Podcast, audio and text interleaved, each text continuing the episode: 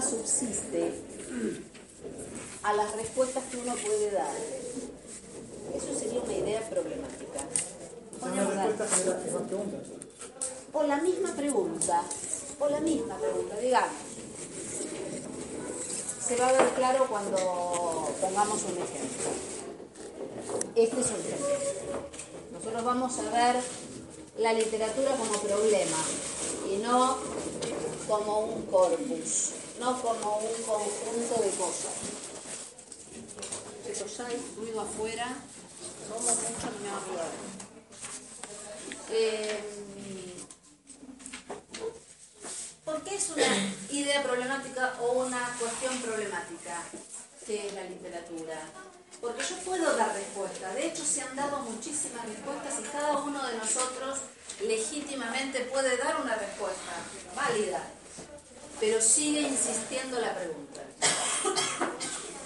Quiero decir con esto que la respuesta válida no destruye la pregunta, no la, anula, ¿eh?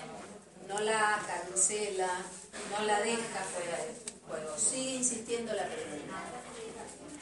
Pasa lo mismo con preguntas de orden filosófico como ¿qué es la verdad? Yo puedo legítimamente tener una respuesta a esa pregunta, pero esa respuesta no va a ser única. Hay otras respuestas a la misma pregunta. No alcanza la pregunta, eh, la respuesta para no alcanza la respuesta para abolir la potencia de la pregunta. ¿Se entiende? No todas las preguntas tienen esta condición problemática. ¿Eh? Yo puedo hacerme preguntas que son más de orden técnico. Las preguntas de orden técnico, las preguntas de orden técnico, de orden disciplinar, normalmente pueden recibir una respuesta única y tal vez satisfactoria. Listo. Este, ¿Se dan cuenta? Con cualquier orden técnico pasa eso. Yo una vez que resolví el problema técnico, ya está, está resuelto, no lo voy a pensar de nuevo. No voy a pensar de nuevo cómo iluminar una habitación de noche. Ya está resuelto. ¿Para qué me lo voy a preguntar de nuevo si ya se sabe cómo iluminar una habitación de noche? Se resolvió hace mucho tiempo. Bueno, eso es de orden técnico, resuelto. Las preguntas de orden filosófico insisten. Entonces, hoy nos seguimos preguntando qué es la literatura y es una pregunta productiva. Todavía produce respuestas aunque ya se han dado muchas. ¿Estamos? Bueno, esa, lo que vamos a ver hoy es una respuesta que da un teórico del formalismo ruso que se llama Viktor Shklovsky, que es uno de los máximos representantes de la escuela, por eso leemos un artículo de él. No es el único que escribió, no sé si este es el artículo más importante, tal vez no, ustedes podrán indagar en ese campo. El libro del que yo tomé el artículo es muy conocido, es Teoría de la Literatura de los Formalistas Rusos, que es un viejo compilado de Tzvetan Todorov, un, teórico búlgaro que vive en Francia hace muchos años, eh, y ha compilado los trabajos y ha traducido del ruso los trabajos de los formalistas. Yo tomé El arte como artificio de Shklovsky porque me parece un artículo muy representativo del pensamiento, por lo menos del primer estructuralismo, del primer formalismo. Digo del primer formalismo porque después hay respuestas, como creo que les anticipé la clase pasada, más completas, que tienen en cuenta, por ejemplo, el campo social, la serie histórica, etc. Eh, ese eh, autor particularmente dentro del formalismo ruso se llama Tinianov, seguramente lo han oído nombrar, Yuri Tinianov.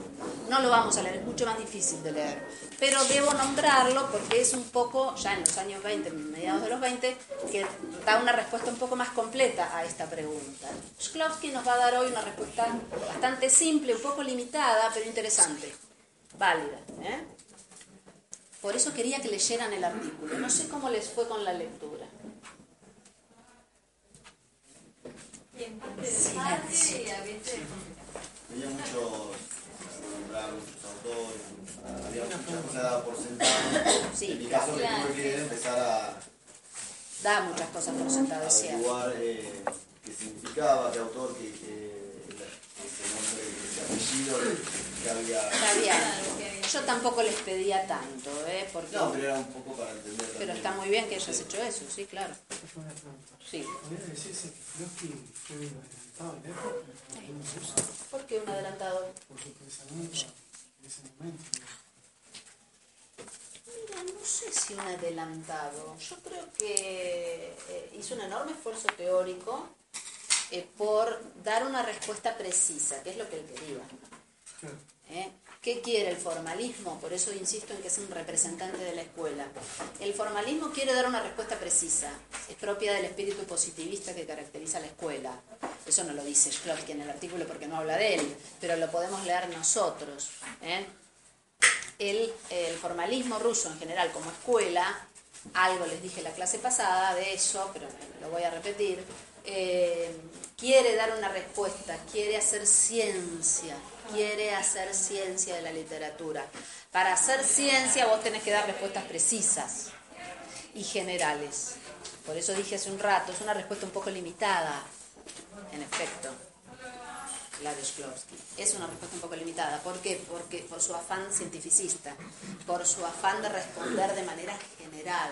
Nosotros, que somos lectores de literatura, sabemos que las respuestas demasiado generales nunca tienen mucho que ver con el arte ni con la literatura. Esto se los dejo picando para que lo sigan pensando, ¿no? Yo desconfío cuando alguien viene y me da una respuesta muy general que vale para todos los casos. ¿Por qué? Porque soy lectora, no porque sea más inteligente que los demás, sino porque soy lectora y sé que la literatura es tan diversa, ¿eh? que presenta eh, posibilidades tan, tan distintas y tan divergentes, que sería muy difícil responder de una sola vez y para siempre a esta pregunta. ¿Se dan cuenta el carácter problemático de la pregunta? Vayan pensándolo, vayan haciendo lo propio, ¿no? porque eso baja los niveles de eh, omnipotencia a la hora de pensar la literatura. No tengo la posibilidad de una respuesta única, creo yo, ustedes verán, después a lo mejor eligen una y se quedan con esa, tienen todo el derecho. Yo lo que les presento es mi punto de vista, mi punto de vista es que las respuestas que la teoría literaria ha dado a lo largo de la historia, un siglo que tiene la teoría literaria, eh, son muy interesantes muchas, algunas para mí más interesantes que otras, pero diversas y lo interesante es que responden por ahí a distintas posibilidades de lo que es la literatura. Por eso estudiamos distintas teorías.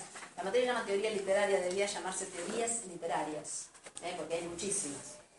Bueno, entonces, a ver, esta respuesta que da Shklovsky a la pregunta, ¿qué les parece? ¿Qué entendieron? Yo voy a explicar todo lo que no se entienda, pero me gustaría saber primero qué entendieron ustedes, qué, experiencia de lectura traen del artículo. A propósito, ¿consiguieron el material dónde? Yo fui a la social sí. y se fija todo y tienen todo el material. Tienen todo el material, sí, sí. Yo fui al carteliano y fue exactamente igual. Sabía más ella que yo. Me dije, mira, para... me dijo, sí, sí, esto, esto, esto, esto. Ah, bueno, bárbaro. ¿Y los demás se arreglaron? Alguien fue a New Copy y yo me olvidé. Fui dos veces a la comisión y me olvidé. Es que yo la dejé el año pasado, ¿no la tenían?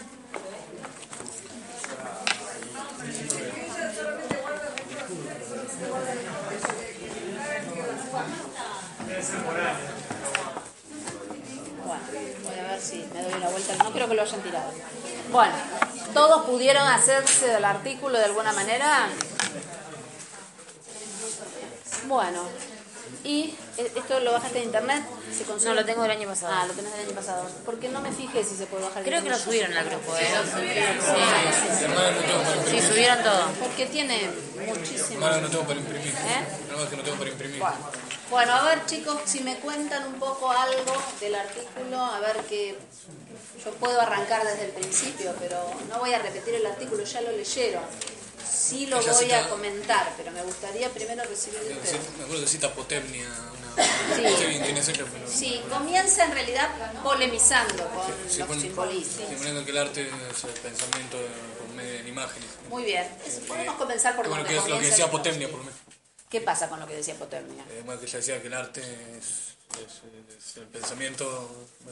Por, por, medio, por de el medio de imágenes. Muy bien. ¿Y qué dice Shklovsky al respecto? Sin imágenes no hay arte también. Bien, esa sería la evolución de la, de la teoría simbolista. Sin imágenes no hay arte. Dice que es una forma de pensar y de conocer. Muy bien. También se diferencia ¿Por qué se diferencia Shklovsky? Porque todo el mundo entiende que ese es el postulado de Potemnia, Potemnia, el padre, digamos, de la escuela simbolista. Los simbolistas sostienen, como acaban de decir los chicos, que el arte es pensamiento por medio de imágenes, una forma de conocer. Bueno, y contra eso va Shklovsky. ¿Qué va a decir Shklovsky? ¿Se acuerdan? ¿Lo querés decir? No. Que en la poesía eh, las imágenes son más recordadas que está hablando? utilizadas para pensar. Ah, ¿que en la poesía? Eh, en poesía las imágenes son más recordadas que utilizadas para pensar. Sí, bien. Empieza a discutir. Dice, no, la poesía uno puede recordar las imágenes, pero no las usa para pensar. ¿Por qué le habla sobre la poesía lírica, la arquitectura, ¿no? Hace como diferenciación que no todo el arte es, ¿no? Sí, también hay... Eh, porque él ve... que no siempre imágenes tengan que ver con lo que, con que sea arte. O sea, no siempre una imagen es arte. También puede ser una palabra, puede ser arte, o un símbolo puede ser arte. Bueno, pero no, está muy claro eso. ¿Quién diría eso? No entiendo mucho. Por ahí lo entendí yo, sí. A ver, vamos a aclarar los términos. Se usa la palabra arte y se usa la palabra símbolo. Ahora, ¿en qué sentido? ¿Qué quiere decir en? Porque él lo explica para discutírselo. Que el arte es pensamiento por medio de imágenes. ¿Qué quiere decir esa expresión? A ver, ¿qué es lo que a él no le gusta de la, de la teoría simbolista? El que no es creativo. Ay, pero ¿qué quiere decir? O sea, es decir, el que no es idóneo. ¿Cómo? Que no todo puede ser eh, arte por medio de imágenes, porque hay otras artes que son como la arquitectura y otras cosas que, a ver, eh, puedo buscarlas. Sí, claro. eh, Eh, se ha visto bueno, Oxianisco Kulikovsky se ha visto finalmente obligado a aislar la poesía lírica, la arquitectura y la música a ver en formas singulares de arte. Arte sin imágenes y definirlas como artes líricas que se dirigen directamente a las emociones. Muy bien. ¿Por qué se encuentra con ese problema ese teórico simbolista? Porque él viene, viene analizando la hipótesis de potencia. no le funciona. Veo, ve que algo queda fuera de ese pensamiento. Claro. Ve que hay artes que quedan afuera. ¿cuál sería la imagen? En la música. En la música, en la arquitectura. En la literatura.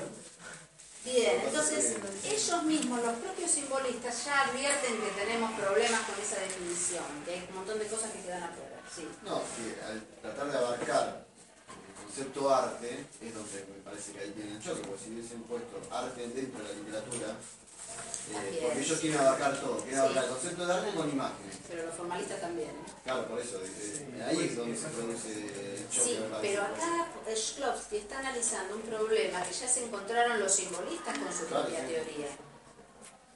¿Qué pasa con la imagen? A ver. para mí, a mí me parece que por ahí todo de conjunto la discusión es que desde Potemnia eh, lo plantea una forma de, automatización de las imágenes y entonces es ahí donde no hay arte porque como digamos que se naturaliza todo y se entiende a la poesía, por ejemplo, como una recopilación de imágenes y en última instancia se terminan aclarando las cosas. Te terminan aclarando las cosas. Y de última, de, de conjunto te dan una cierta, un cierto conocimiento ahí. En el caso de Shlovsky, habla de que hay arte cuando hay una desautomatización. Desautomatización. Eh, justamente digamos, eh, utiliza el método de la singularización, que sería extrañar el objeto. Muy bien. Eh, o sea, usar una visión y no un reconocimiento. O sea, lo importante no es conocer, sino ver el objeto y extrañarse, eh, oscurecerlo y hacer que esa percepción que vos tenés del objeto dure lo más posible. Y bueno, de ahí construir una percepción particular del objeto. O sea, esa es la objetiva. Porque cuando vos mirás una mesa y sabés que es una mesa y estás viendo, el nivel de percepción es minúsculo. En cambio, si vos te tomás el tiempo de, oscurecer esa, la definición de cosa, etc., el objeto como tal, y te extrañas de eso, te vas a encontrar un montón de cosas esenciales de la mesa, y ahí por ahí, ahí parte Eso hace la imagen poética para Shklovsky, extrañar el objeto. La imagen poética sería un extrañamiento, una, una desautomatización. Muy bien. Vamos a ir, perfecto, vamos a ir un poquito más despacio para el que no lo agarró tan rápido. Sería como describir el objeto de cero para un desconocido, por así Sí, claro. Como si lo vieras por primera vez. Eso, generar un extrañamiento, un distanciamiento, una singularización. Para eso hay que oscurecer la percepción, hay que eh, obstaculizar la percepción, enrarecerla. Eso haría la imagen. Al contrario de lo que dicen los simbolistas. Los simbolistas, ¿qué es lo que estaban diciendo? Que una imagen, como es un medio de pensamiento, es un predicado constante para sujetos variables. Es decir, una forma de organizar el mundo, de pensar por eso Shklovsky lo compara con el álgebra. Una forma de agrupar los objetos. Yo le voy a dar un ejemplo que les va a resultar, me parece, esclarecedor. No es en lo que está pensando el simbolismo, pero no importa, nos sirve para entender la idea del simbolismo. Piensen ustedes en un refrán. Un refrán es una imagen. ¿eh? Un refrán es una imagen, qué sé yo, poner palos en la rueda. Poner palos en las ruedas, todos sabemos lo que quiere decir, ¿no? Bueno, es una imagen. Podríamos decir, es una metáfora. Bueno, yo lo aplico a sujetos distintos. Es un predicado constante para sujetos variables. ¿eh? Sería una imagen en el sentido en el que los simbolistas decían que sirve para acceder desde lo conocido hasta lo desconocido. Según, según Poternia y su escuela, ¿eh? La imagen sirve para pensar porque sirve para presentar lo desconocido por medio de lo conocido. Entonces, como yo sé lo que es ponerle un palo a la rueda, que la rueda deje la cosa deje de andar, uso esa imagen para contarte cuál es mi situación. Y no, no puedo avanzar con este trámite porque me ponen palos en la rueda. Entonces estaría usando una imagen para conocer lo desconocido, para presentar a través de una imagen conocida algo desconocido y por lo tanto genera pensamiento, ¿eh? me sirve para pensar, dice los simbolistas. Shklovsky dice, no, eso no es la imagen poética, porque eso automatiza la percepción. ¿Cuál es la gran distinción que hay en el medio entre no digamos entre la presentación de Potemnia y su propia hipótesis? En el medio hay una distinción que dice a los simbolistas qué es lo que no veían, una diferencia entre qué y qué. ¿Se acuerdan? Hay dos tipos de imágenes, dice Shklovsky. Hay dos. La poética sí, y la prosaica. ¿A qué le llama imagen prosaica? A esto que le di, por ejemplo, por ejemplo, este tipo de imagen que sirve para pensar, una imagen prosaica, perdón. No, dije lo físico, lo que vemos directamente. No, él, no, él cuando dice prosa dice lenguaje comunicativo, lenguaje de todos los días. Eso cuando dice prosa, Klaus está diciendo no prosa literaria, sino lenguaje prosaico, lenguaje de todos los días. En el lenguaje de todos los días usamos imágenes. Por ejemplo, di el ejemplo del, refrán porque me parece muy claro. Es una imagen, pero yo lo uso en, en el lenguaje comunicativo, en el lenguaje cotidiano. Entonces, él da otros ejemplos, dice decirlo sombrero, claro. ¿eh? O nosotros podemos decir cariñosamente a alguien cabezón, o no sé, una imagen, eh, o yo puedo llamar a, qué sé yo, este, algún elemento cotidiano con una imagen en relación análoga, en relación de analogía, ¿no? por su forma, etcétera, qué sé yo. Este, a los cuando yo era chica, los fititos le decían la albóndiga. Bueno, una manera de eh, subrayar aspectos eh, físicos de determinado objeto, ¿no? Eso es una imagen, claro que es una imagen, pero es una imagen prosaica. Entonces así sirve para agrupar, para agrupar, para pensar, para acceder a lo desconocido, o como dice Shklovsky, para aplicarle un predicado, un predicado constante a sujetos variables. Entonces me sirve para pensar, para agrupar. Bueno, esto es, este, o por ejemplo, se usa mucho para descalificar. La imagen prosaica se usa mucho para descalificar a una cosa o a una persona, ¿no? Es decir, bueno, este, no se me ocurre pero uno usa un apodo, claro, un apodo. Uno usa en el lenguaje cotidiano muchísimas imágenes. Todos los días usamos imágenes. ¿eh?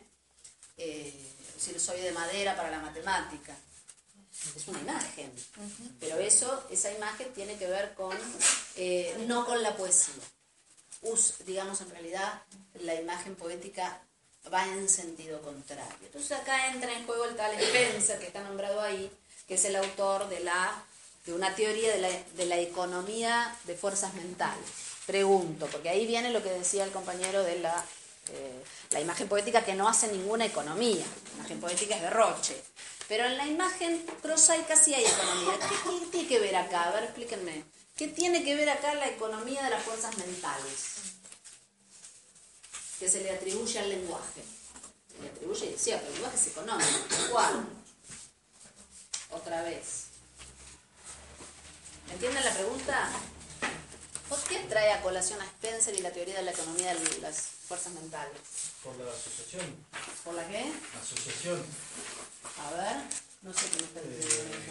Eh, no es que con esto de la de la economía dice que el lenguaje al asociarlo a determinado eh, no encuentro la palabra al asociar las palabras o las imágenes sí. con determinadas cosas eso permite que sea que haya un uso dinámico y que se canalice el lenguaje. Está bien, sí, tiene que ver con la asociación, es verdad. Eh, pero uno en, la, en el lenguaje comunicativo, ¿por qué sería económico? Está bien lo de la asociación. Porque decís cosas con menos palabras. Con la menor cantidad de palabras posible, exacto. Máximo de pensamiento con mínimo de palabras. Eso, máximo de pensamiento con mínimo de palabras. Es... Con suerte. Sí, claro, es, es una cosa natural. Nosotros natural, no, es cultural, pero nosotros lo, lo tenemos naturalizado. ¿eh? nosotros somos muy económicos, cualquiera que habla en el habla es económico, por eso el sobreentendido. Imagínate que si yo te pregunto, eh, ¿lo trajiste para hoy? No, me lo olvidé. Esas dos personas ya saben de qué están hablando. Entonces no dicen, trajiste el apunte para tal materia, uno no repone todos los sustantivos. Por eso usamos los pronombres, los deícticos, porque el lenguaje es económico. Entonces, muy bien, Shklovsky acepta la economía del lenguaje, no es que la niegue, pero la usa, la acepta para esto. La imagen prosaica sí sirve para pensar o para agrupar los objetos, por lo tanto es pensamiento. Por lo tanto, para conocer, ¿eh? para conocer, para pensar, y hay economía, hay acá economía, ¿eh? economía de las fuerzas mentales. Pero nada de esto hay en la imagen poética. Entonces, él le va a dar una especificidad a la imagen poética y acá va a estar para él el error y la fuerza de su argumentación. Él refuta al, simbolismo porque le da un carácter específico a la imagen poética y la distingue de la imagen prosaica. No se puede hablar de imagen, hay que hablar de imagen prosaica y de imagen poética. Entonces, ¿qué pasa con la imagen poética, como nos decía ya el compañero? ¿Para qué sirve, entre comillas, ya sirve, porque no es utilitaria? Que genera esto, como decías vos, esto nos sirve para pensar, para agrupar los objetos, automatiza. ¿Cómo? Perdón, ¿tengo que repetir algo? ¿Hay algo que no se entendió hasta acá? Hay economía de ¿no? Hay fuerzas mentales. Fuerzas ah. mentales. La imagen poética todo lo contrario. Claro, la imagen poética es todo lo contrario. La imagen poética sirve para singularizar. Acá me detengo un minuto porque si no entienden la noción de automatización no entienden nada. La noción de automatización, ustedes la conocen porque la conocemos todos. Todos automatizamos, tenemos ciertas cosas automatizadas. ¿eh? Dice muy cierto lo que dice Shklovsky, cuando uno automatiza, eh, borra de la conciencia. Cuando yo hago algo automáticamente, pues no me acuerdo, aunque no haya estado borracha. Si yo hago algo automáticamente, por ejemplo, cierro la puerta de mi casa y me voy, y después porque habré cerrado, vuelvo. A todos nos ha pasado eso, puse la alarma, no le puse la alarma al auto, puse la, esto. ¿Por qué? O cerré el gas. ¿Por qué? Porque lo hacemos automáticamente. Entonces está claro que la automatización borra, se borra de la percepción, borra el acto, el, acontecimiento, lo borra de la percepción. Es como no haberlo hecho. Es como no haberlo hecho. Entonces, automatiza, eso es automatizar. La percepción queda fuera de juego en la automatización. Todo lo contrario para la imagen poética. La imagen poética desautomatiza. Entonces, este sería el efecto. El efecto de la imagen poética es desautomatizar. Eh, porque a través de un procedimiento, por eso el artículo se llama el arte como artificio, artificio o procedimiento. ¿eh? A través de un procedimiento que él llama singularización.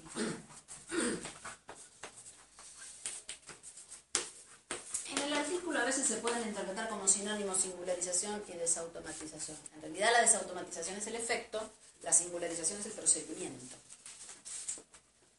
La imagen poética hace que ese objeto percibido sea único.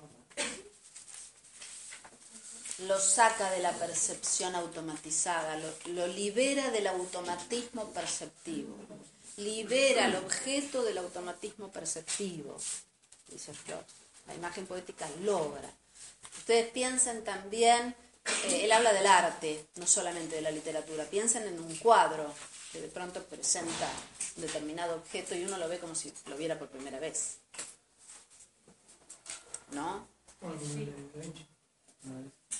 Bueno, ah, perdón. Lo que pasa es que yo a la Mona Lisa nunca la vi, pero cuando, eh, veamos, no sé si genera mucha desautomatización. Además, la, justo acá es un ejemplo que está tan automatizado. Bueno, los girasoles de Van Gogh, es cierto. Ahí, sobre todo si has visto girasoles.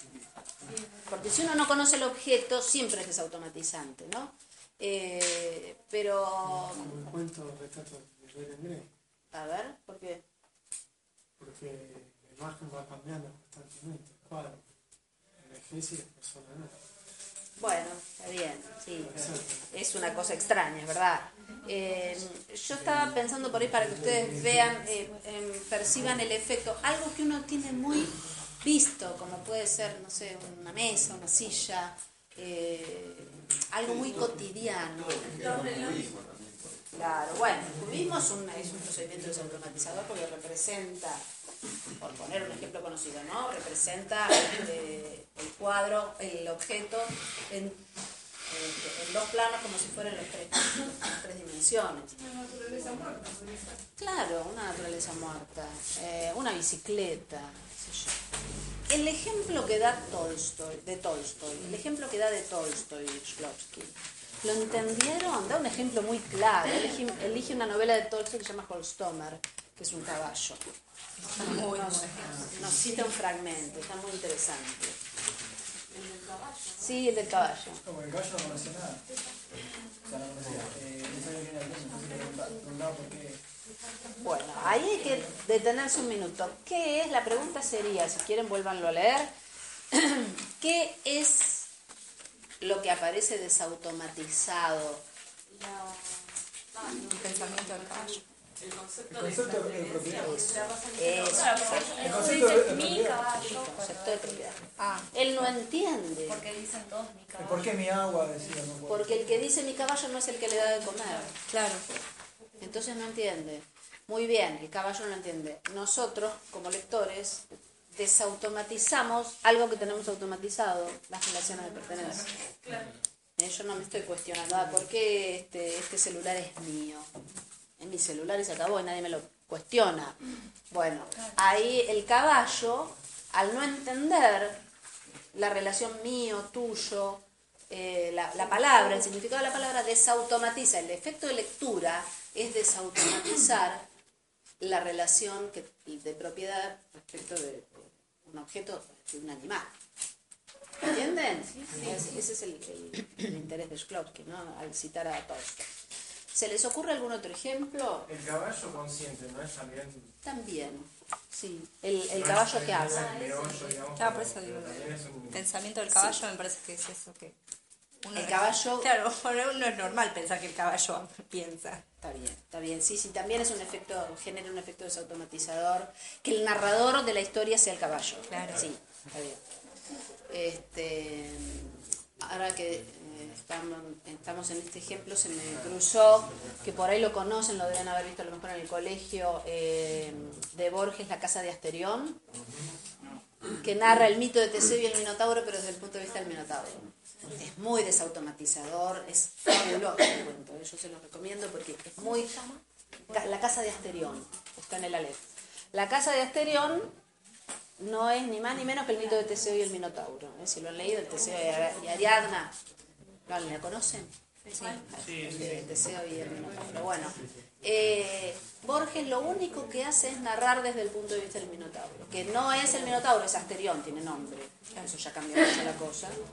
Y bueno, y lo presenta, como está narrado en primera persona, lo presenta, no se me ocurrió traerlo, como un, este, casi un niño, es un inocente, está esperando un redentor, juega solito porque nadie lo viene a ver y la tarde se le hacen largas. Entonces desautomatiza el supuesto monstruo espantoso del Minotauro que se come 14 doncellas y 14 mancebos por año y que es el peor azote este, para Atenas lo convierte en un niño inocente que juega solo y que se da contra la pared y se lastima y se duerme la siesta. y también desautomatiza el laberinto, que no se nombra en el cuento, es la casa, la casa de Asterión, es el título del cuento. Eh, desautomatiza también la heroicidad de Teseo. Ya Teseo no, es el héroe porque lo mata, pobrecito, le está esperando su redentor. Y resulta que al final, en la última línea del cuento, aparece Teseo y le dice a Ariadna, mira, ni siquiera se defendió el Minotauro. O sea que está todo desautomatizado. Está diluida la, condición heroica de Teseo, está convertido en un inocente niño eh, inofensivo el Minotauro que está esperando un redentor. Además él espera su redentor. Bueno, en fin, es muy desautomatizador si uno leyó el mito, si uno conoce el mito, por supuesto. Si no, no, porque esa es otra cuestión. Eh, si yo no tengo automatizada la percepción en algún sentido, eh, no llega a lograr el efecto porque claro. lo conoce. Claro, por eso, cuando ustedes me dicen... Eso se utiliza mucho en cuentos infantiles ahora con la por ejemplo, Caperucita Roja, que ahora, bueno, ahora no, pero hay una versión que cuenta el lobo. Sí, muchísimas versiones. Y así, inclusive de la princesa, están las clásicas, Cenicienta. Sí, sí, se usa mucho. Tal cual, sí. En la media del 20 se usó bastante de moda eso. Eh, por ejemplo, Angela Carter es una escritora inglesa que tiene todos los cuentos de hombres de, de Caperucita. Sí. Películas infantiles que ahora las son, eh, desautomatiza eh, un montón de cuentos que ya conocemos. Sí. Como la de los malos, las malas. Sí.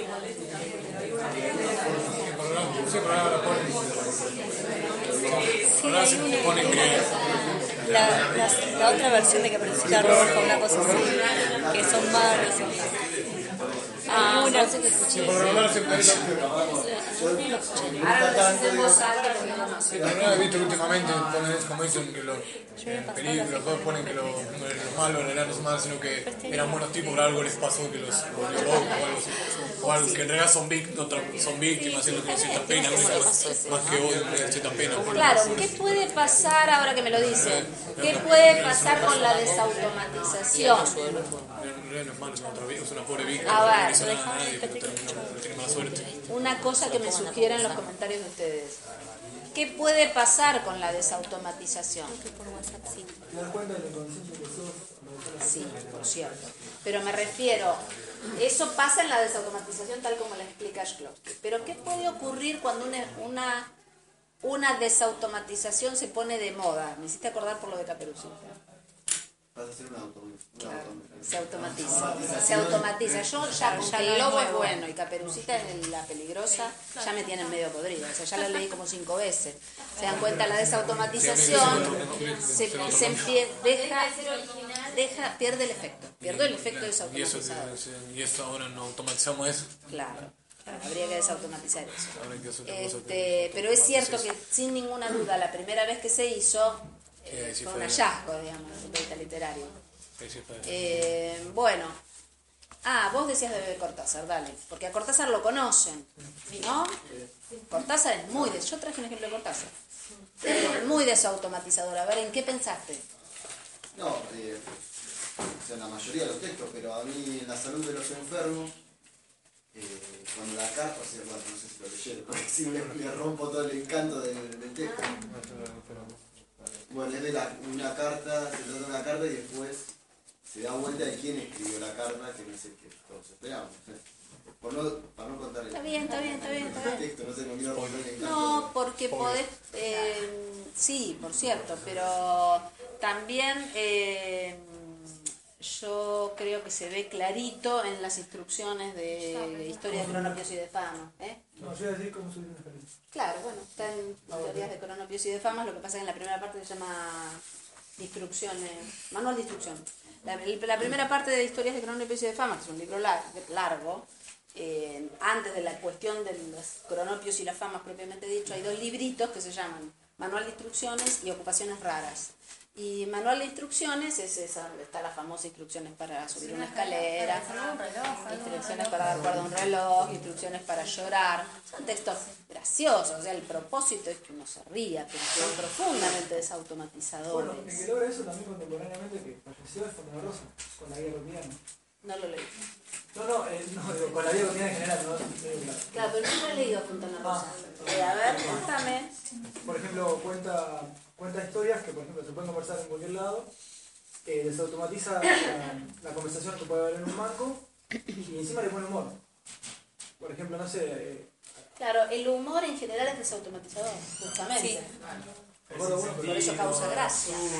Claro, el absurdo, ahí está. Claro, sí. Y la película Los Otros, Sí, muy buena. Con eh, la que hace Nicole, Kidman. Ah. Ellos son, todo el tiempo son los vivos hasta que se dan cuenta que son los muertos. Vos sabés que esa película es curioso. Va, curioso, Pero esa película generó un cambio en la lectura de un cuento que yo siempre les leo a los chicos en el colegio, que es Casa Tomada. Claro, yo ¿Vos sabés que es, una copia de Casa Tomada, No, que va a ser una copia de Casa Tomada. No, pero en el sentido de, la, de, cómo se resuelve después. Yo te digo que ese cuento, antes de los otros, ningún pibe en la escuela me hablaba de que los tipos estaban muertos y los que los querían expulsar eran los vivos. Después de los otros y de sexto sentido, que es un también, los chicos empezaron a decir, ah, porque estaban muertos, hicieron Casa Tomada. Bueno, que los dos hermanos de Casa Tomada estaban muertos, entonces los que los quieren expulsar. O sea, fíjate lo que es la lectura intertextual. Eh, pero efectivamente eh, creo que está bueno tu ejemplo de la desautomatización de la percepción. Vos te sorprendes mucho. Cuando yo la leí hace muchos años la película, pero te sorprendes. ¿eh? No, no, primero no se entendía el tema de la luz. Digo, ¿cómo puede ser no oscura, viva encerrado? Muy sí, Que como saben, está inspirada en otra vuelta de tuerca. No sé si sabían, este, Amenábar lo dijo, el director, que no es la misma historia de otra vuelta de tuerca de Henry James, pero que él se inspiró en otra vuelta de tuerca. Así que lean otra vuelta de tuerca y van a ver la. No me acuerdo, no, no, lo leí una vez para la escuela, no me acuerdo mucho una otra vuelta de tuerca. El, el, el, director, de, es un director español el de los otros. Una, una, niñera, una ¿eh? niñera, ¿no? De, otra vuelta de tuerca, ¿no? Una niñera, claro, está la niñera, están los niños. no, es, no es la madre, la institutriz no es la madre, pero es una historia que tiene muchos puntos de contacto. Bueno, está bueno esto que hicimos porque la literatura también es una red. ¿eh? La literatura y, y se enreda con el cine también. Este, no es de lo que está hablando Shklovsky, pero tiene que ver con los efectos desautomatizadores de la lectura. Bueno, entonces, eh, está claro, básicamente creo que dijimos todo eh, lo que teníamos que decir de lo, más importante de lo que propone Shklovsky. Él eh, tiene algunas frases que me, sirven, las voy a, a, repetir, ya las dijo él, algunas casi todas, eh, porque son como condensadoras del sentido del artículo. Por ejemplo, eh, la imagen genera una visión y no un reconocimiento. Esa frase a mí me interesa mucho, la, pensemos un minuto. La imagen poética genera, digamos, evoca una visión y no un reconocimiento. Dice Shklovsky. A ver, ¿se entiende lo que quiere decir esto? ¿Por qué opone visión a reconocimiento? Porque no es mismo ver que está reconociendo algo. No, claro. Entonces. No, no sé complicarlo, sí. Se lo dibuja como. Puede ser que directamente que como desautomatiza te genera una visión nueva de lo que te está hablando, contando y no un reconocimiento con algo que vos ya tenías incorporado de antes. Bien, exacto. Sí. Eh, por ahí eh, la visión es más personal y el reconocimiento es algo que todos, lo que sería en, en mosaica, todos tenemos la misma capaz y la visión es más grande. De cada uno ese algo, digamos.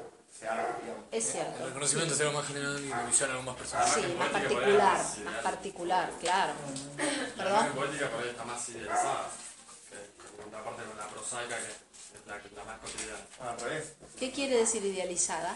Y como que está vista de una forma más alejada de la realidad. Por Shklovsky. No sé si alejada, pero sí que genera distanciamiento, sí. Ah, eso sí.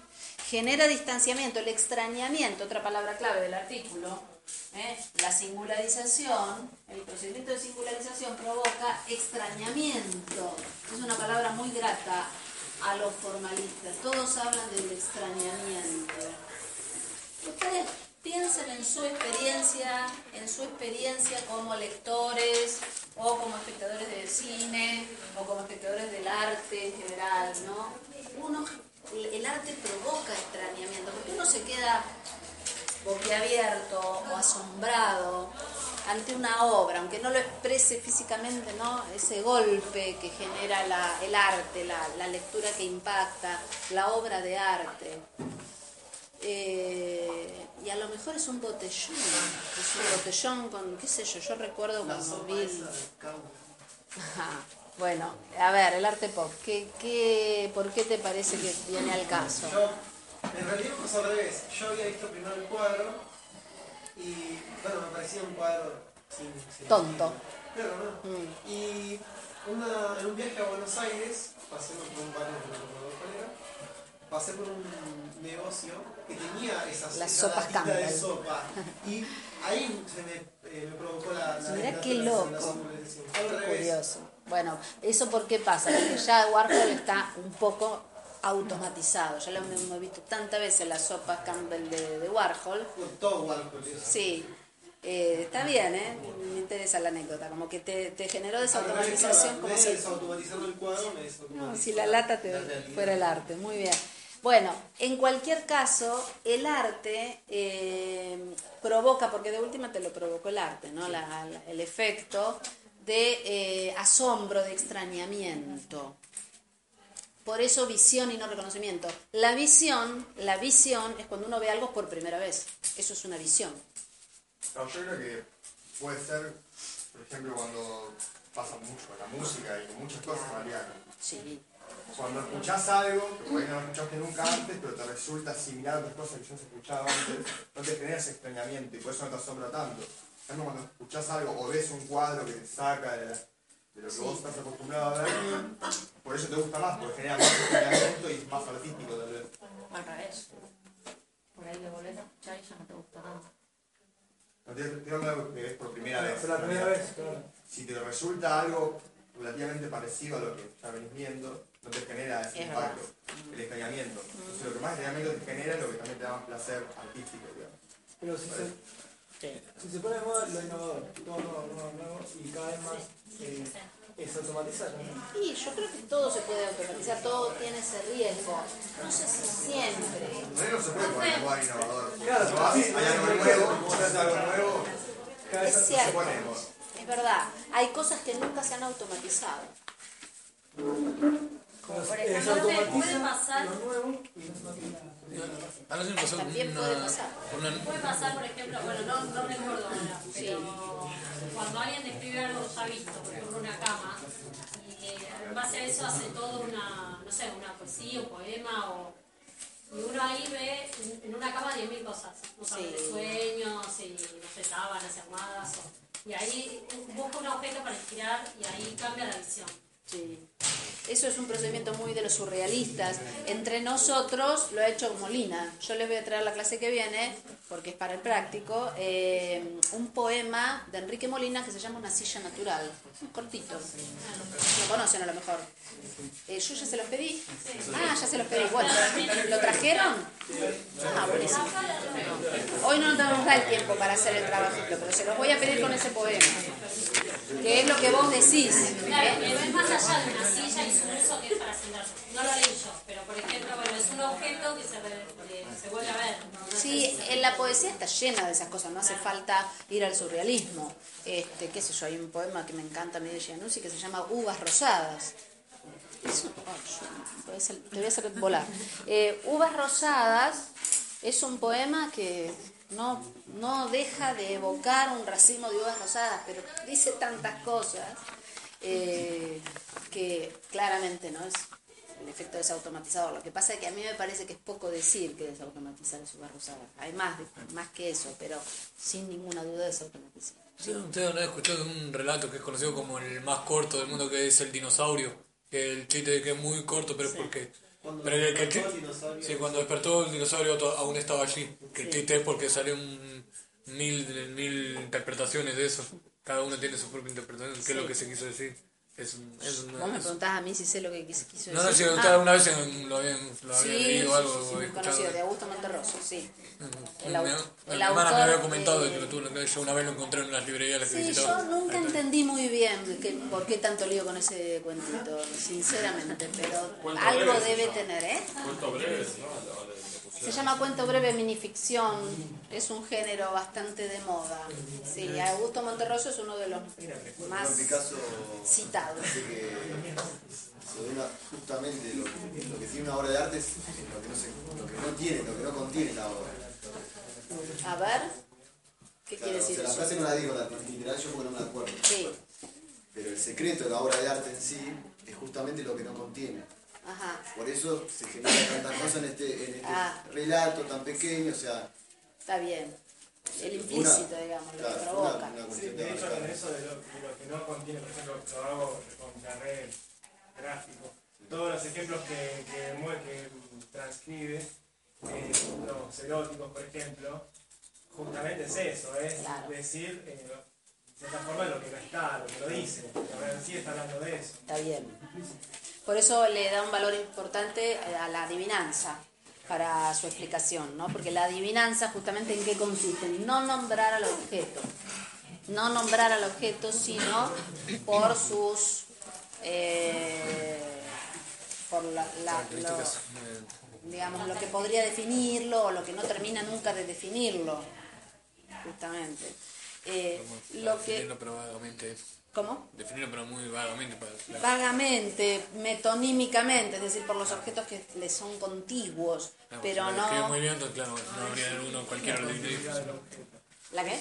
La continuidad del objeto. No, yo recién dije, dije contiguidad. No, no, pero lo dicen que... Sí. Eh, no sé. ¿Qué dice? No me acuerdo. El objeto no es percibido como una parte del espacio, sino por así decirlo, en su continuidad. Claro, sí, es un poco lo que quise decir recién. Es decir, cuando yo en una adivinanza o en un texto poético no nombro al objeto, sino que como no lo estoy nombrando en aquello que se supone que le corresponde en sus partes, en su esencia o en su razón de ser, lo, lo pongo el acento en lo que le es contiguo o continuo, en lo que está alrededor, digamos. Eh, por ejemplo, en el ejemplo que yo les traje de Cortázar, que seguramente es un cuento que conocen, que se llama La noche boca arriba, es más conocido, no les puedo traer. ¿eh? La noche boca arriba es un cuento de Cortázar que está en final del juego y estoy segura de que lo conocen. Si no lo conocen, se lo leen para ayer.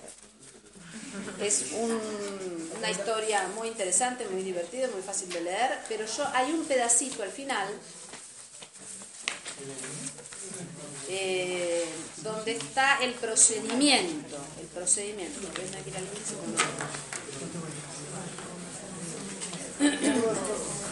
A la noche boca arriba dijo. También está ante los textos que les pedí.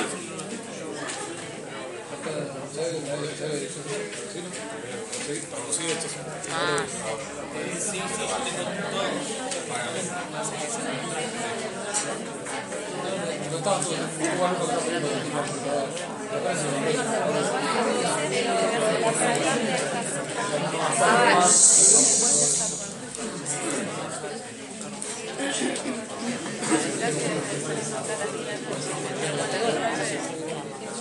Tengo que... ¿Lo conocen? Sí, muy pocos, otros no. Yo creí que lo iban a conocer todos. Bueno. Lo tenés ahí en la cartera. ¿Cuál? Eh, no les voy a contar el cuento porque no cometo esa clase de crímenes. Lo, lo que sí les tengo que decir para que se entienda la imagen es que se trata de un moteca, moteca, es decir, un, un aborigen, un hombre nativo de... No existieron los motecas, pero como están relacionados con los aztecas, uno lo relaciona con los nativos de Centroamérica, que... Era pueblo eh, enemigo de los aztecas. ¿Perdón? Pueblo enemigo, o sea. Claro, están en guerra con los aztecas, los motecas no existen. La guerra florida. La guerra florida. Hay un azteca que lo persiguen los, hay un moteca que lo persiguen los aztecas, los aztecas lo atrapan. Entonces, bueno, eh, sueña, se supone que sueña una ciudad asombrosa, ¿eh? una ciudad contemporánea. Entonces, fíjense cómo la describe.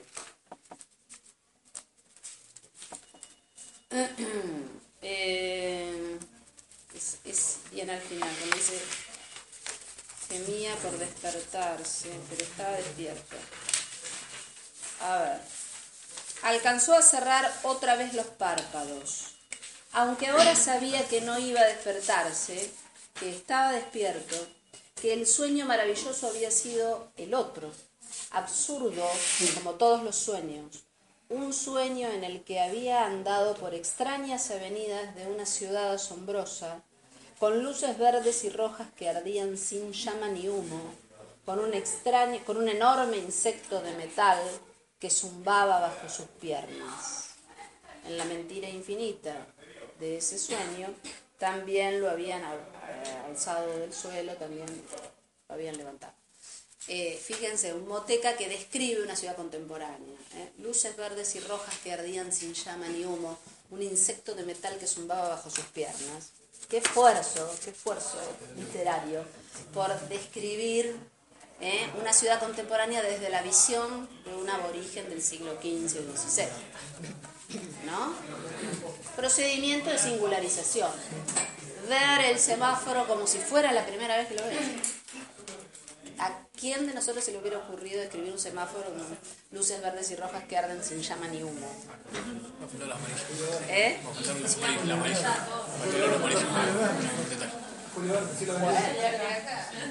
Bueno, otro, otro. Sí. Bueno, ¿qué les voy a...? Sí. Sí, no, estábamos comentando A ver. que por ahí para decaer a la esta eh, socialización sería una cuestión de perspectiva. Lo mismo hace Tolstoy con el caballo. Sí. Se establece como, en realidad se, se autoimpone un punto de fuga. Entonces se, él se correría a una esquina para establecer una nueva visión. Al ponerse atrás del caballo es fácil establecer por ahí eh, la problemática esa del no saber de la propiedad porque está vacío, es vacuo, o sea, el nadie puede saber lo que piensa un caballo. Entonces ahí él mismo estaría estableciendo un recorte de lo que él quiera. Sí, entendí. Y Cortázar está haciendo lo Claro. mismo con el niño. Sí, sí. En ese sentido, el recurso, o sea, te permite extrañarte, porque después tenemos el talento que vos tengas en, en desarrollarlo, pero es muy fácil. O sea, el caballo se podría haber extrañado de Sí, o sea, obvio, obvio que se le ocurrió a ellos, Claro, pero sí. no, nosotros lo analizamos. ¿Qué es lo fácil? No entendí. Lo fácil, el fácil es encontrar el objeto, o sea, si vos tenés un, por ejemplo, Parecería sencillo parecería, una vez. bueno, claro, no está Si no, porque no te entiendo lo del. Eh, Correrse del lugar vos, como... vos te vas del lugar vos como... conocés muy bien Ah, que es la realidad en la cual vos claro, vivís. claro, Y una claro. vez que ya el personaje es alguien que no, no coincide con esta realidad, Sí. eh, el, el extrañamiento es absoluto. Ah, está bien, Ah, Yo eh, en ese sentido me acuerdo que algo que no, entiendo. que no pasa, o sea, eh, no sé si lo lleva o no, pero me acuerdo que en la náusea de Santos, no lo dice, pero el personaje parece como si estuviera bajo efectos de las drogas.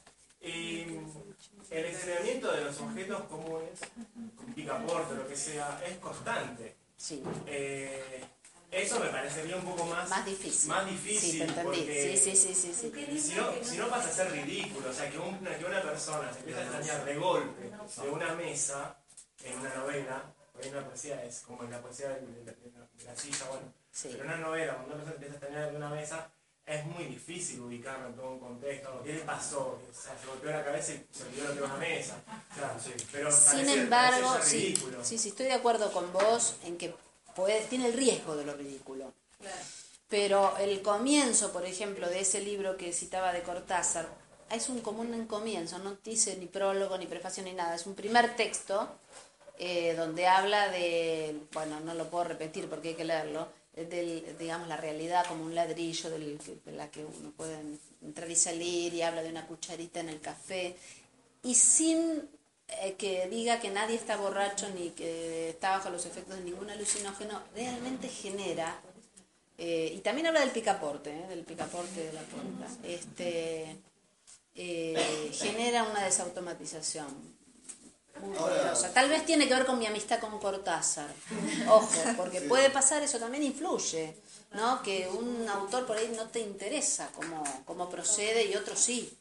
Esto es todo muy relativo, sí. Hay hay un libro que se llama eh, La noche del final de los tiempos, o del fin de los tiempos, algo así, no recuerdo bien, que también eh, habla de dos personas que las encuentran bueno, en un huevo en medio del hielo, de oro, es un, bueno, toda una historia. Ajá. Cuestión, es una chica que es eh, físicamente igual a los actuales y que es- ellos creen, la- habla también de la estupidez humana, ¿no? de creer que todo lo que está hubo antes fueron todos tontos, no sabían nada, resulta que es una sociedad muchísimo más avanzada. Entonces ella se extraña de todo, por ejemplo de la comida.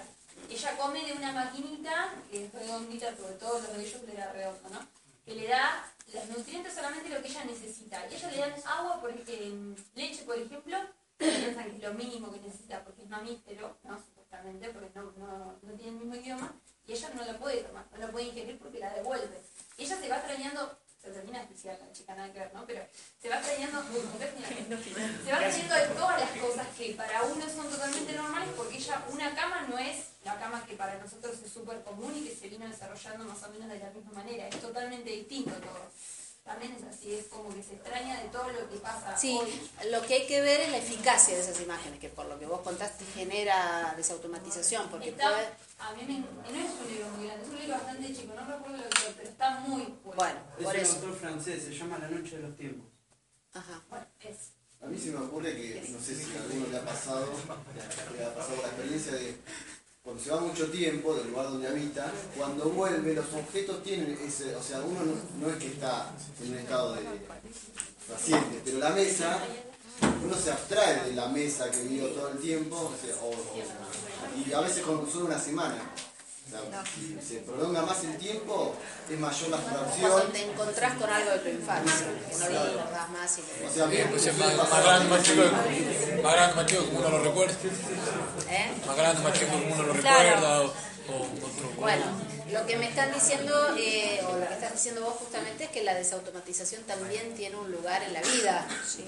Pero lo que, lo que, volviendo a la primera pregunta, lo que Shklovsky dice es que eso es el arte. ¿Ven que es una respuesta sobre a, la gran pregunta, que es la literatura, que es el arte? Porque él es más eh, ambicioso.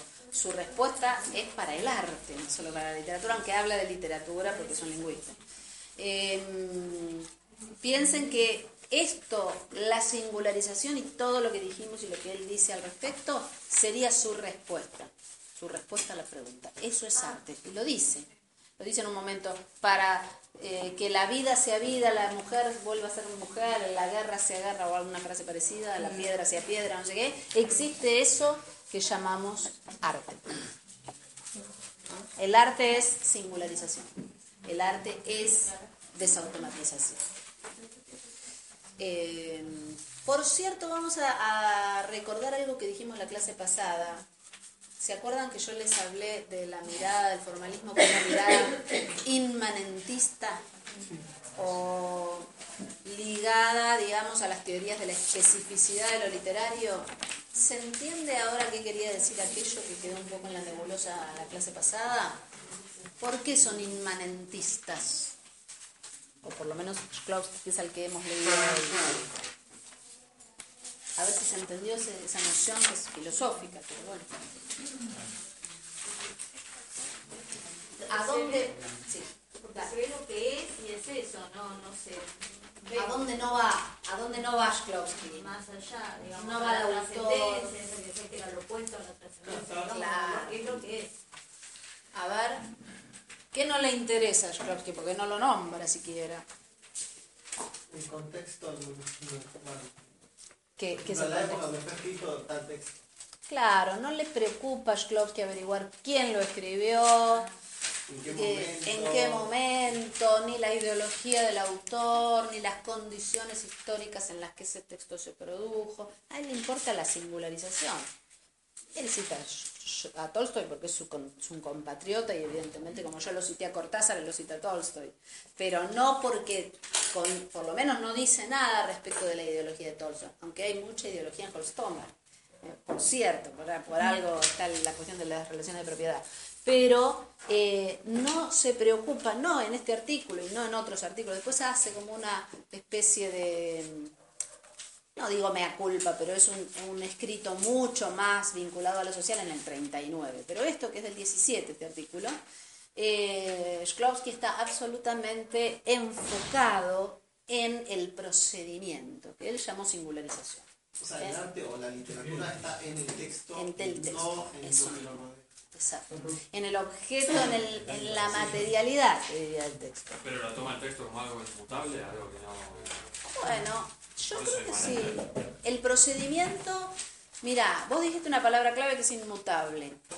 Si nosotros extremamos o, firmamos con los ojos cerrados la propuesta de Shklovsky, tendríamos que decir que el arte es inmutable, por lo menos como conjunto. ¿Por qué?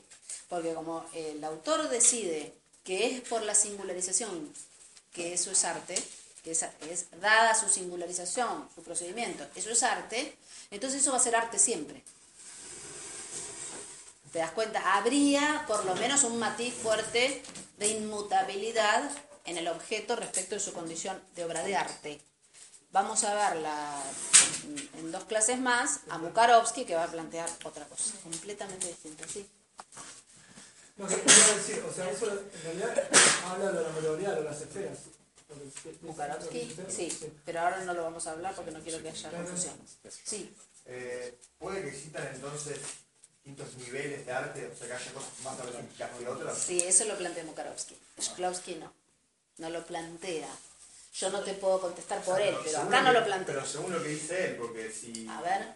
Porque si tiene que ver con la automatización, tal vez haya obras que sean más Bueno, Vos podés derivar esa idea del artículo, sí. Él me parece, si no estoy equivocada, que no lo dice, que no lo explicita. Vos podrías pensar, bueno, entonces podemos tener una desautomatización más débil y una más fuerte. Sí, sí. Yo creo que sí también. Me pasa que hace una definición, pero intenta en algún momento hacer una historia arte. Él no. Pero bueno, es un Por eso, por eso estamos diciendo que es una respuesta que tiene limitaciones. Ustedes lo van a ver enseguida, algunos ya lo vieron y otros lo van a ver muy pronto. Se van a dar cuenta que tiene límites. Lo que pasa, ¿saben qué? Todas las respuestas tienen límites. Yo no conozco ninguna que sea totalizadora, Bueno, por lo que dijimos antes. es un problema filosófico. Sí. Yo había dicho Eso la creo vez pasada que en Praga había una, a- hubo una escuela contraria o rival a, al no sé si contraria, en Praga, que es el que vamos a leer después, Mukarovsky, eh, la escuela, la- el Círculo Lingüístico de Praga le hace críticas al formalismo. Y Tiniano, el que les nombré antes, en realidad responde a las críticas de Praga. Y, elabora un artículo muy interesante sobre la evolución literaria. Lo que decís, ¿qué tiene en cuenta Tiniano? Ya en el 27, 10 años después de este artículo, Tiniano escribe sobre la evolución literaria, entonces sin desconocer o sin abdicar, de abdicar sin renunciar al, al, formalismo, porque sigue habiendo para él una función constructiva, que es lo que un poco llama, este, eh, es el nombre que le da Tiniano a la cuestión de la singularización, eh, lo pone en, serie, en vínculo con la serie histórica, Tiniano. Pero para responder a tu pregunta, eh, la escuela de Praga, que ya estaba trabajando en Praga en estos años, eh, y después, eh, como les dije la clase pasada, los formalistas se suman en el 25 a la, escuela de Praga, tres formalistas, ya estaban un poco, digamos, más avanzados, no sé si es la palabra correcta, pero más atentos a la relación entre el arte y la historia y el, contexto histórico y bueno, entonces eso le hace a Mukarovsky, le da a Mukarovsky la posibilidad de eh, elaborar un, una, una, no sé si es un modelo, una conceptualización del arte mucho más dinámica, mucho más dinámica, a mi criterio más interesante, más, más completa, más, más sólida, a pesar de su dinamismo, es más sólida, pues más sólida teóricamente. Ya la vamos a leer. Es muy interesante Mukarovsky. Y es muy claro, es mucho más largo el artículo, pero es más largo porque da muchos ejemplos y explica y qué sé yo, así que vale la pena leerlo. Eh, yo antes de ir a Mukarovsky quiero pasar por Jacobson. Eh, yo se los voy a pedir la clase que viene les voy a pedir dos cosas. El poema de Molina, que ya lo tienen muchos, ¿lo consiguieron? ¿Cómo lo consiguieron? ¿Por internet? comprabas a ver qué compré. El texto de esta clase, yo sí. venía adelante una silla Sí. Yo soy tan buena que ya les puse el artículo, el poema ahí para trabajar con el artículo. Bueno, ¿cuál le gustó el poema? Buenísimo. Por favor. ¿El poema está en alguno de los especiales o se llama así el poema? No te entiendo la pregunta. En el grupo me parece que no subieron. ¿Lo bajaste del grupo algo? Eh, sí. Chicos, déjenme decirles lo que les voy a pedir. Todavía no me. Les voy a pedir para la clase que viene un montón de cosas. Harán lo que puedan. Traer el poema, si lo traen leído mejor, si no lo leen acá, es un poema cortito, se llama Una silla natural de, ah, de Enrique Molina. Como está clarísimo, es un ejercicio muy escolar que les voy a pedir, pero no porque los subestime, sino porque es mi intención estrictamente didáctica de ver con un poema donde se observa claramente el procedimiento, y aparte es un poema muy hermoso para mí, desde mi punto de vista, vale la pena leerlo, pero además está muy, muy, muy a la vista el procedimiento de singularización. Lo que no quiere decir que tenga que haber un procedimiento de esas características para que haya singularización. Según Shklovsky, siempre singularización. ¿eh? Hasta en la más este, realista de las novelas hay singularización. Bueno, el poema entonces. Les voy a pedir que traigan leído eh, eh, Lingüística y Poética de Jacobson. Jacobson, Roman Jacobson, es uno de los padres del formalismo también, trabajó en el Círculo Lingüístico de Moscú, igual que Shklovsky, fue a Praga este, en el 25, también trabajó en Praga muchos años y después trabajó en Estados Unidos, se radicó en Estados Unidos. Ah, lingüística y poética. Yo les cuento eh, cuál es la importancia. Es muy importante esa conferencia. Es una conferencia que él da en el 58, es muy posterior, en Indiana, Estados Unidos. Eh, Ustedes la van a eh, ver también, no sé si eh, Amalia Cócora los va a mandar al texto, pero lo va, o lo va a nombrar seguro. ¿eh? Así que les va a servir también para gramática a los que están cursando gramática. yo les voy a pedir que hagan el esfuerzo de leerlo. Tiene momentos muy sencillos y muy, de muy fácil lectura y tiene momentos muy duros, muy, muy teóricos, así, medio duritos. Pero yo lo que voy a hacer la clase que viene es, son dos cosas. Tenemos dos horas, la primera hora van a hacer ustedes el trabajo práctico en clase, se hace acá. Les voy a dar exactamente, sí, les voy a dar exactamente 40 minutos. Les pido que si quieren lo traen pensado, pero que lo escriban acá. ¿eh? Por razones que me reservo. Háganlo acá. ¿eh? Lo hacen acá. el práctico. El, escriben a mano, 40 minutos el máximo. Hay gente que lo va a hacer en 15, bueno. Un trabajo práctico sobre el poema con el artículo de Shklovsky, lo que está explicado. Pero no quiero que lo hagan en su casa. ¿Sí? Lo hacen acá. ¿Pero hay alguna Sí, pero te la voy a dar el lunes. El Sí, es una pavada. O sea, la podés, la podés adivinar la consigna. Eh, ¿Sobre, sobre todo de lingüística y poética? No, sobre ¿Al ah, poema de la silla natural? Ah, listo. Lo que sabe ya saber. Ah, Pero les pido algo más. Les pido algo más. Que traigan leído, leído por favor, todo lo que puedan, en la conferencia de Jacobson, titulada Lingüística y Poética. ¿Yo qué voy a explicar? No voy a explicar todo porque es largo. Voy a explicar lo único que no se entiende, lo único que yo creo que no se entiende, después ustedes tienen posibilidad de hacer todas las preguntas que quieran. El concepto de función poética, él da dos explicaciones. La noción de función poética la tenemos que ver, es fundamental para nuestro estudio de aquí a cuarto año. Entonces la noción de, de función poética él la explica de una manera, creo yo, muy sencilla. Primero, con el circuito de la comunicación que ustedes conocen. Bueno, se van a enterar que es de Jacobson, el tema circuito de la comunicación. Emisor, receptor, todo eso que muchos de ustedes han visto en la escuela. A lo mejor alguno no. Bueno, se entera ahora eh, los seis elementos del circuito de la comunicación. Él explica de una manera funcional, ¿eh? una visión funcionalista del lenguaje, eh, cada una de las funciones, o sea, el lenguaje vinculado a, las, a los usos, a los usos sociales. Y en ese contexto de las funciones sociales del lenguaje ubica la función poética, lo cual es todo un gesto, de decir, bueno, la, la poesía, lo que yo voy a estudiar, ¿eh? porque él trata de fundar, eh, está, tratando de darle un lugar epistemológico a la, al estudio de la literatura, dice, la función poética es una función más, así como tiene la función referencial, la función expresiva o emotiva, la función conativa, la función esta, la otra, la función, que con digamos aquello para lo que el lenguaje sirve, acá tengo la función poética. La pone en el contexto de las funciones. Se dan cuenta que eso es una manera de presentar la poética. Por eso la conferencia se llama lingüística y poética.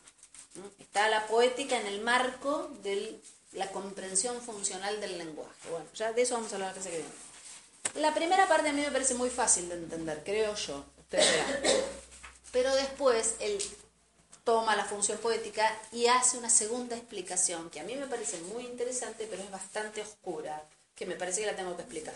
Traigan la leída y yo se las voy a explicar, ¿eh? con algunos ejemplos. Entonces, la clase que viene hacemos esas dos cosas.